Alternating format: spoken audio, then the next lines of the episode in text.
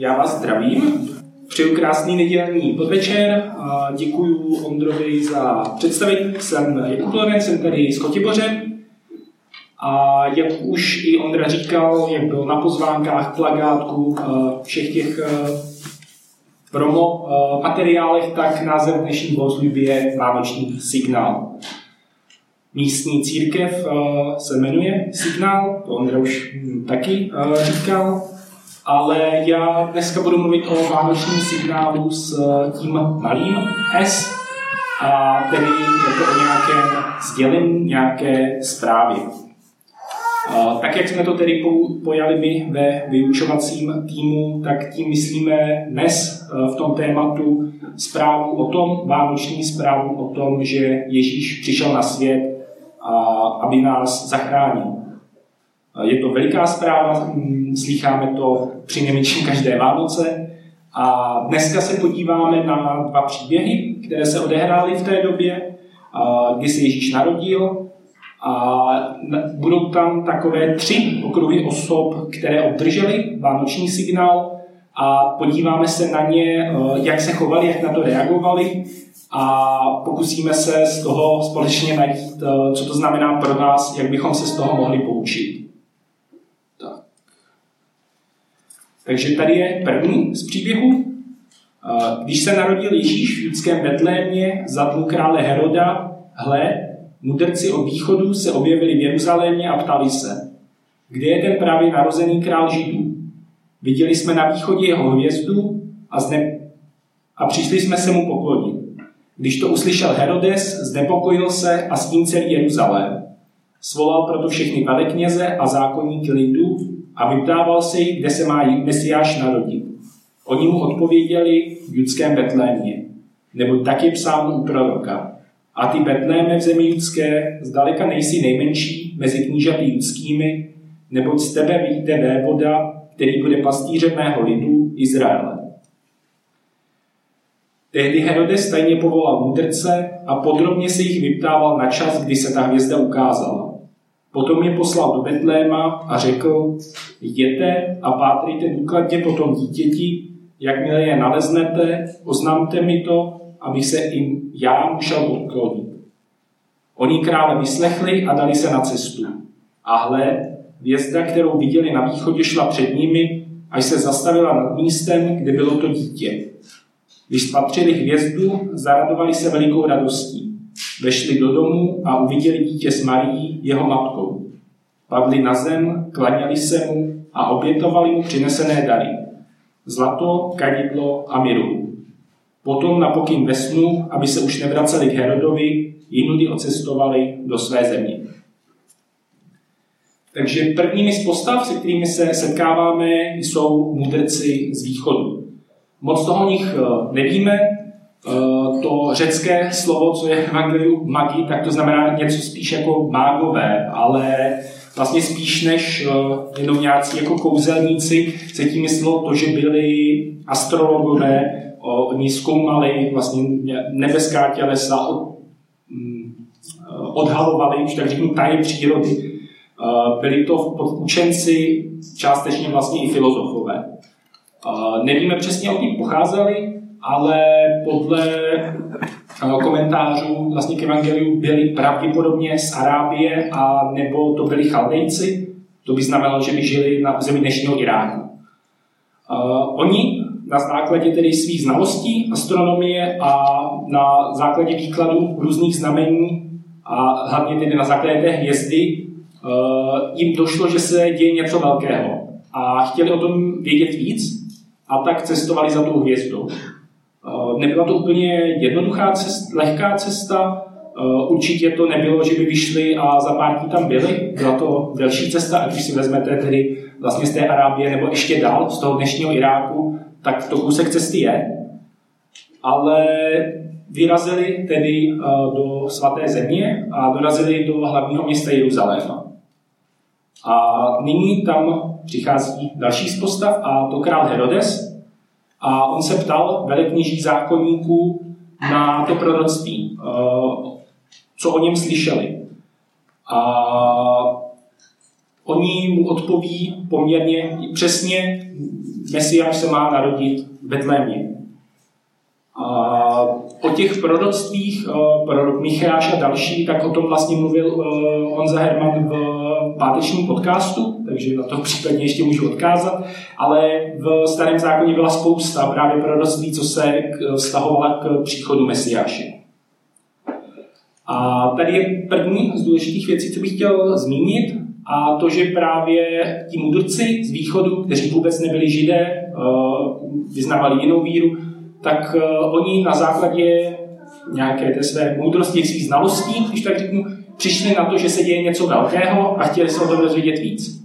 A na druhé straně je tady Herodes a ti židovští velekněží, kteří měli ty informace, oni taky, oni měli těch informací vlastně ještě víc, věděli, kde se má narodit, znali všechny ty proroctví, ale ničeho si nevšimli. Až když tam přišli ti tři mudrci, tak to začali nějakým způsobem řešit.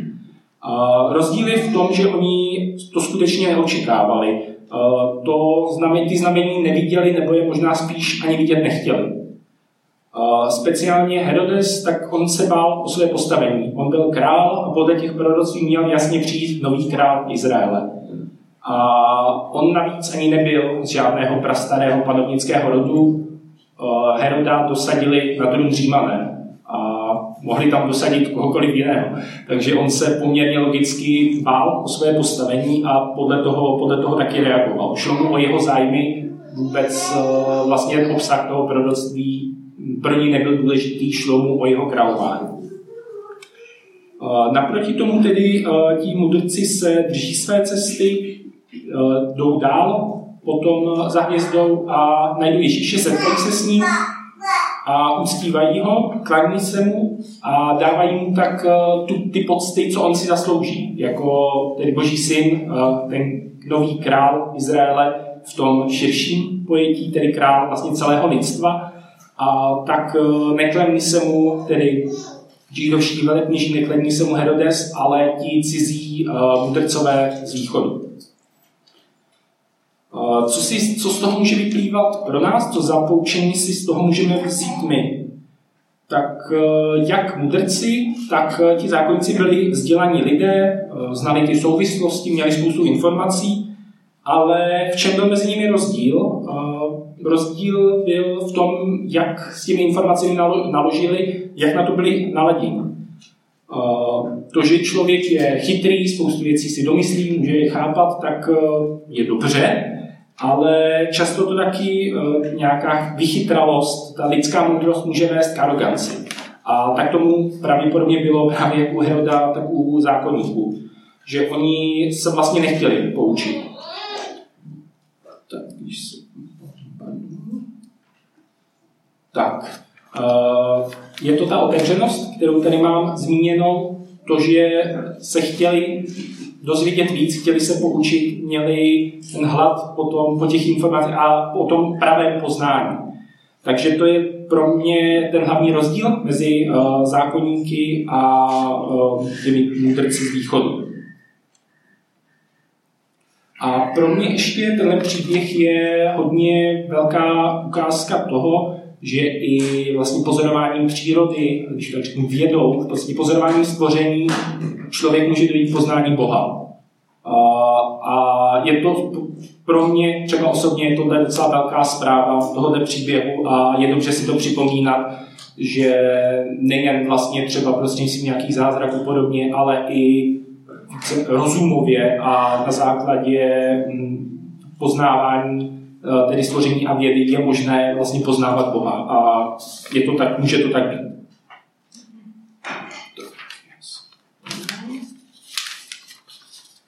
A na závěr tam pak ještě máme teda nelichotivý uh, příklad Herodův. A i takové lidi určitě potkáváme. Uh, může on vlastně nějakým způsobem snažil i obelstít ty mudrce a snažit se využít vlastně obecně skvělou zprávu, ale využít ji jenom pro svůj prospěch a snažit se z toho opravdu hájit jenom své zájmy bez ohledu na to, co to třeba může znamenat pro ostatní. Tak to je ten v tomhle příběhu odstrašující příklad Herodův.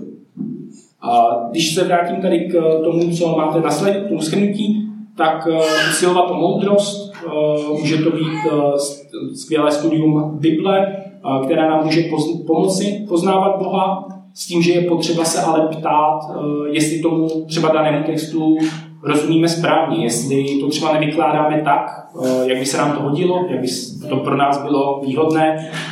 A to souvisí s tím druhým, co tam mám, o čem už jsem mluvil, a to s otevřeností.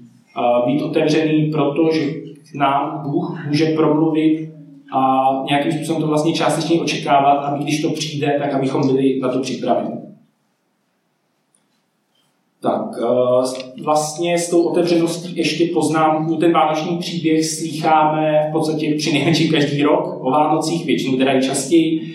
A je strašně jednoduché si říct, tohle znám, to už mi nemám co říct.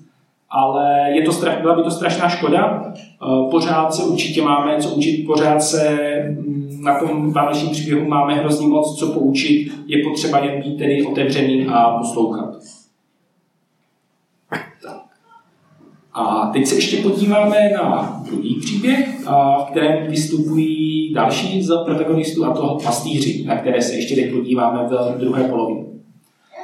I porodila svého prvorozeného syna, zavinula jej do plenek a položila do jeslí, protože se pro ně nenašlo místo pod střechou. A v té krajině byli pastýři pod širým nebem a v noci se střídali v hlídkách u svého stáda. Náhle při nich stál anděl páně a sláva páně se rozzářila kolem nich. Zmocnila se jich veliká bázeň. Anděl jim řekl, nebojte se, ale zvěstuji vám velikou radost, která bude, která bude pro všechen lid. Dnes se vám narodil Spasitel, Kristus Pán, v městě Davidově. Toto vám bude znamením. Naleznete dítětko v plenkách položené do jeslí. A hned tu bylo s andělem množství nebeských zástupů a takto chválili Boha. Sláva na výsostech Bohu a na zemi pokoj mezi lidmi, Bůh má v ní zalíbení. Takže to je tedy uh, druhý z příběhu. Jsou tam tedy pastýři, kteří se v podstatě jako první dozvěděli o narození Ježíše. Uh, proč to byli zrovna pastýři? Těch důvodů může být spousta. V Biblii je, ve starém zákoně bylo právě mimo jiné prorokováno, že spasitel přijde z rodu Davidova. David sám byl poměrně jako velkou část svého života pastýř. A navíc eh, i Ježíš, i vlastně Bůh jako takový bývá v Bibli eh, někdy vyobrazován jako dobrý pastýř. Takže tam je spousta i těchto symbolů. A jednalo se ale i o to, o ilustraci toho, že je spása a Ježíšovo učení je pro všechny a i mimo jiné pro nějaké z těch nižších, když tak řeknu, společenských vrstev. Protože to dobou pastýři byli. Eh, eh, nebylo to úplně populární povolání, měli docela nízký společenský statut, třeba nemohli ani svědčit na židovských soudech. Jo, takže opravdu to nebyla žádná jako vysoká společenská skupina. Ale právě k ním je si Bůh vybral, aby k ním promluvil s prostřednictvím tedy toho anděla. Uh, anděl za pastýři přišel, nemluvil k ním z hora, přišel mezi ně a zvěstuje jim tu obrovský vzrušující zprávu, uh, ke které se přidávají uh, to množství andělů. Že musel to být obrovský, obrovský silný zážitek. A co udělali pastýři? Tak opustili své stádo a vyrazili k Betlému, aby to viděli.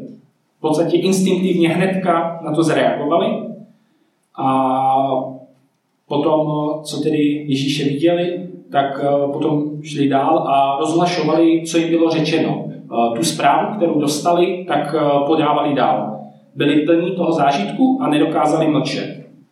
Takže, a zároveň Boha chválili za to, že se jim dostalo té zprávy. Co se dělo potom, to my nevíme.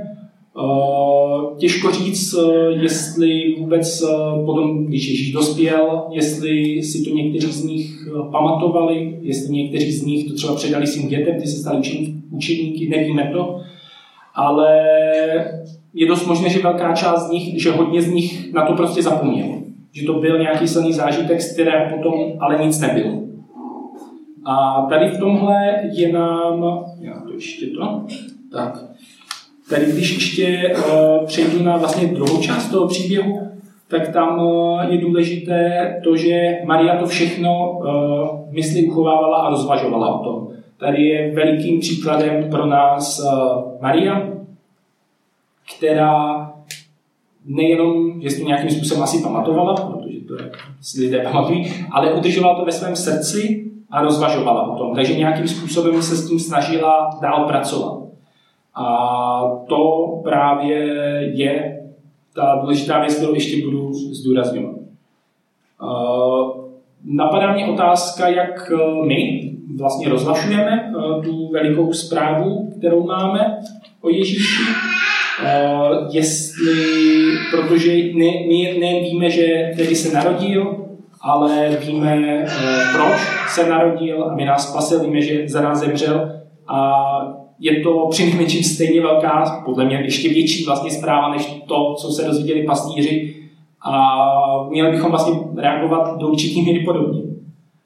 Tak, uh, pastýři byli trošku jiné situaci než mudrcové z prvního příběhu. Oni si nemuseli nic domýšlet, eh, dostali to poselství napřímo, ještě s velikou show, když to tak řeknu, a uh, radovali se a chtěli o tom vědět víc teda. Byl to pro ně zázrak a byli za něj vděční. A co je důležité, je, že byli taky, byli připraveni. Eh, když přišla ta zpráva, tak si neříkali, co teď budeme dělat, ale opustili to své stádo, vyrazili a šli. A v tomhle byli bezprostřední. A to je podle mě velký příklad i pro nás. A jak už jsem to říkal, i když to není úplně ta postava, na kterou jsme si dneska obecně zaměřovali, ale ještě jednou bych chtěl zmínit uh, Marii, protože od ní si můžeme vzít to, jak nějaký třeba ten silný duchovní zážitek, co přijde, uh, že z ní máme stavět dál. Nějakým způsobem to přenést do toho dlouhodobého našeho vztahu s Bohem a aby to nebyl jenom nějaký jako jednorázový krásný zážitek, z kterého potom už nic dál nebude. Tady mě napadá, tomu mě dneska ráno napadlo uh, přirovnání. Uh, kdo mě znáte, tak víte, že já dost rád tancuju, takže je to takový, hm, jsem si to představil, jako že se teda postavíte krásně do toho postavení, čekáte, čekáte, až přijde ta doba, na kterou vyrazíte, vyrazíte, uděláte krásný první trojkrok, krásnou otáčku, v postavení, v držení pevným, jak to má být. A je to krásný, ale čeká vás to nejhorší. Musíte do hudby a v tom postavení zatancovat celý ten tanec. A to je ta obrovská výzva, která tam je pro nás, aby když, když třeba dostaneme nějaký teda ten veliký zážitek, nějaký ten dar, tu zprávu, tak uh, aby to nezmizelo, aby to vydrželo a mohli jsme s tím uh, potom, uh, aby v nás to nějakým způsobem zůstalo i, i dál. Tak, když bych měl tedy vypíchnout některé, co si můžeme vzít od pastýřů, buďme připraveni na setkání s živým Bohem a ze silných duchovních zážitků stavme základ pro náš budoucí život s Bohem jsou teda dva body, co tady eh, z příběhu o pastýřích tady pro vás mám. A abych úplně zakončil už, tak eh, dneska během Vánoc a jindy eh, my dostáváme vánoční signál, ale je na nás, co s ním budeme dělat. Jako pastýři i mudrci bychom se o něm měli chtít dozvědět víc, ať už teda studiem Bible, modlitbou, rozjímáním a podobně. A tu radostnou vánoční zvěst si nemáme nechávat pro sebe. Máme o ní mluvit, máme ji sdílet dál. A poslední věc, Vánoce by to nemělo končit. Vánoční signál, to vánoční tajemství by mělo zůstat v našich srdcích a třeba v následujícím roce a pak i dál bychom ho měli dál rozvíjet.